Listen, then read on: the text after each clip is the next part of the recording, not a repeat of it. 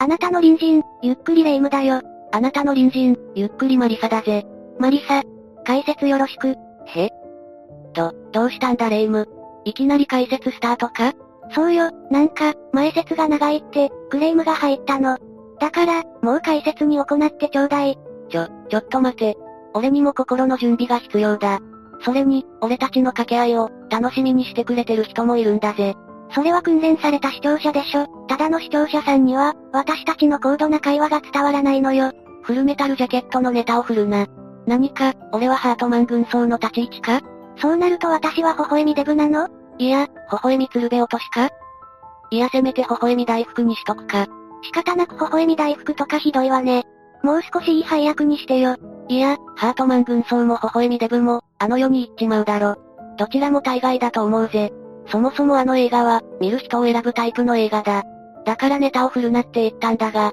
仕方ないでしょ。それじゃフルメタルパニック、フモックならいいの？またマニアックなネタを。確かに、パロディ的な部分はあるが、ついてこれる視聴者さん、どれぐらいいるんだ？しょうがないわね。それじゃ、ついてこれる視聴者さんは、コメント欄に書き込みたまえ。軍隊風に言うな。惹かれるぞ。それで、今日の解説はどんな話なの？結局、掛け合い漫才みたいになっちまっただろ。まったく。それじゃ早速解説するぜ。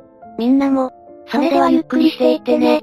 この事件は1990年7月6日に起きた。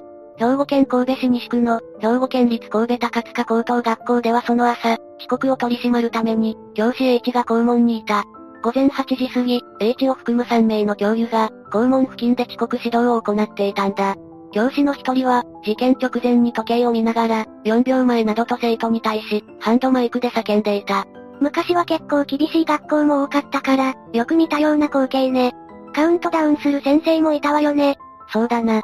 まあ、平成も2年の話だ。昭和の高校とかだと、これに不良にが遅れてくれば、完璧だがな。だが、この事件は悲劇的、いや、起こるべくして起きた事件だ。そんな昔を懐かしむような話じゃない。なぜこんなことが起きてしまったのか、それは、そこに至るまでの問題が、山積していたからなんだ。事故は、午前8時30分の、チャイムが鳴ると同時に起きた。教師 H は、チャイムが鳴ると同時に、校門の扉を思い切り閉めたんだ。校門の扉？ああ。この校門の扉は、高さ1.5メートル、重さ約 230kg の、鉄製のスライド式の門扉だった。鉄の230キロの扉って、結構危なくない？もし挟まれたりしたら、怪我じゃ済まないんじゃ。霊夢の言う通りだ。だが教師 H は、過去に二十数回の校門指導で、門扉を閉めていて、その際に、間に合わせるために、生徒がカバンを挟んで、扉を押し戻されるなどの経験があったた。そのためこの日は、校門に入る生徒の列が一瞬途切れたのを見た後、思いっきり自分の体重をかけて、扉を閉めたんだ。生徒にズルをさせないように、思いっきり閉めたってこと？それって、ああ、相当危険だ。だが H は指導通り、つまり時間通りに扉を閉めることだけを、考えていたんだろう。生徒が途切れた、そう思った後は、扉を確認せず、自らの頭部を地面へ向けるほど、力いっぱい勢いをつけて扉を閉めたんだ。そして悲劇は起きた。まさに H が、校門の扉を力いっぱい閉めようとした時、そこへ駆け込んできた、女子生徒がいたんだ。そして門扉と校門の壁に、凄まじい衝撃で、挟まれてしまったんだ。それは、相当やばいんじゃないの？大怪我するわよね。ああ。だが確認したと思った H は、まさか女子生徒が、挟まれているとは思わなかった。そのため、挟まったことに気づかず、そのまま門扉を押して締め切ろうとした。そしてその事故に周りの生徒たちが気づき、大声を上げながら、扉を開けようとした。騒ぎが大きくなり、ようやく H も事故に気づいた。だが、230キロの鉄の扉でしょ。相当の重傷じゃないの？まさか、そうなんだ。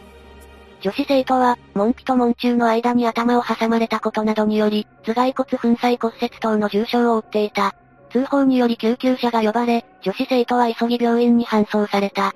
だが搬送先の神戸大学医学部附属病院で、残念ながら午前10時25分に、脳挫滅による死亡が確認されたんだ。そんな、なんてことなの？まさか亡くなってしまったなんて、それにしても、いくらなんでもやりすぎよね。そんな扉がすごい勢いで閉まってきたら、挟まれなくても、大怪我するって思わなかったの ?H は先に述べた通り、今までにも校門での登校指導をしていた際、遅刻しそうな生徒の抵抗を経験していた。その経験があったからこそ、思いっきり扉を閉めることで、諦めさせようと考えたのかもしれないな。さらに、この高塚高校の校長は、事件発生の前年度に、兵庫県高等学校生徒指導協議会神戸支部長、同校生徒指導部長は同協議会常任委員であった。このため、管理教育や生徒指導を推進しており、全教師による校門や通学路での立番指導は、協議会で高く評価されていたそうだ。また、当時は日本で5校しか採用されていない、学校安全に関する研究指定校でもあった。このことが、厳しい指導、規律を守らせるという、教師への管理、指導につながっていた可能性もある。それじゃ、H 教師だけの問題じゃなく、全体的に厳しい指導が推奨されていたってこと？少なくとも、模範的とされた立番指導が、この学校や校長にとって、最も優先順位の高い、そういう取り組みだった可能性は否めない。H はその組織の中で、その空気感や状況に合わせて、行動したとも考えられるな。立番指導とか、登下校の指導とかは、生徒の安全を守るためのものじゃないの？規律は必要かもしれないけど、もう高校生よ。きちんと話して、粘り強く指導することこそが、大切なんじゃないの？霊夢の言うことは正論だ。だが、教師もサラリーマンである以上、学校の管理職からの指示を無視できない。そして、その組織の風潮に染まりやすい人間、馴染みにくい人間、いろいろいるだろう。結果として、この高塚高校は、教育よりも管理に、重きを置いてしまっていたんだろうな。なんだか本末転倒なんだけど。でもそれって本当なの？マリサの推測だけじゃないの？まあ否定はしない。だが、学校のその後の対応を見ていると、俺の仮説もあながち、間違いじゃないと思うぜ。まず事故の直後、現場に付着した女子生徒の血液は、警察の現場検証前に学校により洗い流されている。え？これだけの事故なんだし、警察がしっかり事故原因や、過失なんかの捜査をしないといけないでしょ？勝手にそんなことをしていいの？一般的には霊夢の言う通りだろう。だが、学校の内部の問題、そういった考え方が強いと、様々な問題も、学校独自のルールが優先される。今でも、いじめなんかの問題で、学校の認識のおかしさに、気づくことがあるだろ確かにそういうことはあるけど、まずは事故に遭った女子生徒の心配とか、親御さんへの連絡とか、そっちが優先でしょ？警察が来る前に掃除するなんて、ちょっとおかしい、家以上に感じるんだけど、つまり、そのことを異常だと、教師たちは感じなかった、ということかもしれない。それだけ、プレッシャーや異常な管理教育が、教育現場に蔓延していたのかもしれないぜ。そして、当日は期末テストの日だったんだが、当日の試験は予定通り実施されている。事故の当事者である H 教諭は、試験監督も務めていたんだが、女子生徒の容体を質問した生徒に対して、重症だが生命に別状はないと説明していたんだ。ええ？事故の被害者の女子生徒さんは、命を落としていたのに？ああ。ここに生徒の安全、教育重視の視点は、あると思うか？それは、この時代、学生も多く、さらには荒れた学校や、問題行動の多い生徒に悩まされていた学校など、教育についての問題が、クローズアップされていた。管理教育を推し進めた一因は、この辺りにあるかもしれない。そしてこの事件について、文部省の見解が発表されるんだが、文部省ってことは、教育機関のトップなわけでしょ？さすがに問題を認識して、改善するんでしょ？いや、文部省はこの事件を、はじめ教諭と一生徒の問題だと認識し、学校側に何ら問題はないとの認識を示したんだ。ええ生徒さんが亡くなっているのに？どう考えても、学校の管理や体制の問題を、しっかり検証すべきじゃないの？確かに H 教諭の行動は、問題があると思うわ。あれだけ重い扉を、思いっきり閉めて、事故が起きたらって、考えないのはどうかと思うけど、そもそも、そんなに遅刻について、厳しく指導する必要があるの？高校って義務教育じゃないでしょ？会社だって懲戒処分とかにする前に、色々順序があるのに、ちょっと異常な感じがするわよね。時代、と言っては語弊があるかもしれないが、当時の学校教育でこういった管理が、評価、優先されていたことは否めない。そして問題を矮小化することで、文部省、学校、教育委員会の責任を回避しようと、組織防衛に走ったとも見えるな。現に、この文部省の意向を受けて、校長や兵庫県教育委員会は、教員個人の責任を主張することになる。そんな、それじゃ、何ら問題は解決しないじゃない。個人の問題はあるにしても、学校にも落ち度はあるでしょ俺もそう思う。もし今、こんな事件が起きたら、相当のバッシング、問題提起がなされるだろう。だが、当時と今は違う。残念ながらな。結局、刑事裁判では H 教諭の過失を認定したものの、学校側の責任や管理教育の是非については、触れられなかったんだ。釈然としないわね。まさに、トカゲの尻尾切りみたいに感じるんだけど、この学校や教育委員会の姿勢は、保護者への説明会でもあらわになる。7月20日に全体保護者会が行われたんだが、そこで冒頭に発言した内容が、あまりに他人事なんだ。どんなものだったの？実はその模様を録音した、カセットテープがあった。その中で、冒頭には以下の発言があったんだ。保護者会は従来から本校では、一切公開していないはずのもので、マスコミの方に流れまして、生徒がひどく困っておりますと、保護者を批判したんだ。また、何かご要望がありましたら、その時にもう一回来てもらいましたら、録音は聞いてもらえると思いますと発言している。いやいやいや、おかしいでしょ。自分の学校の生徒が、亡くなっているのよ。こんな、こんな他人事、無責任な発言。しかも最初、冒頭に言うなんて、どうかしてるわ。教育者なんて名乗れないでしょ。霊夢の怒りはもっともだと思うぜ。しかも、それ以降もひどい対応が続く。先ほど学校側は、何かあった時に来たら、録音を聞かせると言っていた。にもかかわらず、兵庫県は録音テープは、公文書の公開等に関する条例において、公開の請求の対象にならない。会議の内容を録音したテープの反訳書及び、全体保護者会の会議録は初めから存在しません、と説明しているんだ。どいつもこいつも、保身保身なの？どう考えてもそうとしか思えないわ。腹が立って仕方がないんだけど、実は高校はテープを処分したんだが、PTA はテープを保管していた。そして音声が公開されたのは、事件から8年後だったそうだ。裁判とかで不利になるから、テープをないってことにしたのかしら。そうとしか思えないんだけど。そう取られても仕方がないな。結局、兵庫県教育委員会は、7月26日に H 教諭を懲戒免職処分にした。また管理責任を問い、当時の校長を戒告、教頭と教育長を訓告、教育次長2名を厳重注意とする処分を行ったんだ。H 教諭は結果からしたら、仕方がないかもしれないけど、ちょっと拙速すぎない？もっと原因、要因を、しっかり調査するべきだと思うんだけど。そうだな。それに校門を閉めよう、そう言い出した教員や、生活指導部長に対しては処分はなかったんだ。しかも教育委員会は、校長から出されていた事業を、同日付で受理している。ええそれって、おかしくない？状況によっては、退職金の問題とか、懲戒処分とか、しっかり調査してからでしょ？校長の職にある人間が、そんな逃げるようにやめていいの？そうだな。あまりにも無責任に見える。被害者の遺族にとっては許せないだろう。それに高校に通う、他の生徒の保護者から見ても、納得できるとは到底思えないな。H 教諭だけ特別重い処罰で、他の人間はほとんどお咎めなしって、ちょっとおかしいわよ。だろうな。それは H 教諭も思ったはずだ。H 教諭はその後、懲戒免職処分を不服として申し立てを行っている。言いたいこともあったでしょうし、提訴するのはわかる気がするわ。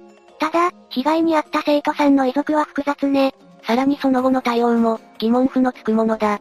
高塚高校には、9月に教育委員会から新校長が就任するんだが、この校長は、事件の説明を含む、今後の保護者会の開催を、打ち切ることを宣言したんだ。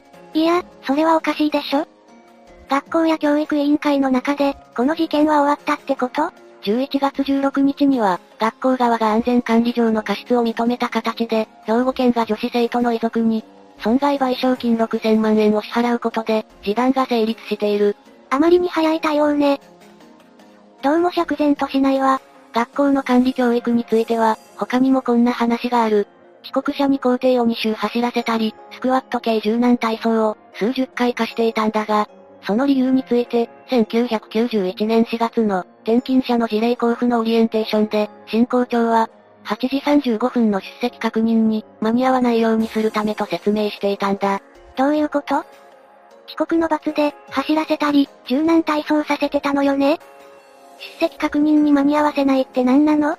これはつまり、教室でのホームルームは、8時35分開始となっているため、校門指導での遅刻を、出席簿や調査書に反映させるため、罰を課して出席確認に、間に合わないようにしていたんだ。もはや学校じゃないわね。一歩間違ったら刑務所みたいじゃない？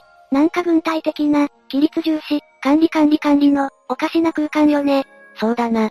だが、こういったことが、この兵庫県教育委員会では、評価されていたんだろう。だから事故当時の校長も、教育委員会から来た校長も、そのことを最優先としていたんだと思うぜ。ちょっと恐ろしいわね。学校はある意味閉鎖的な人間関係、環境が整っている。だからいじめやトラブルなどが、内部で秘密裏に隠蔽されたり、処理されたりする。表に出て事件化するのは、それに失敗したもの、つまり、多くの場合、まず学校内で対処しようとする。だから、いつまで経ってもいじめとかの問題も、後手後手に回るのかも。いじめ自体、絶対になくすことは、とても難しい。問題は、そのことにどれだけ早く気づいて、手を打つことができるかだろう。だが、評価という指標の中で、問題がない方が有利だとどうなる？当然ない方がいいんだから。あ、そうだ。そもそも問題が存在しないように、仕向ける人間が現れる。そしてそういう人間が出世するんだ。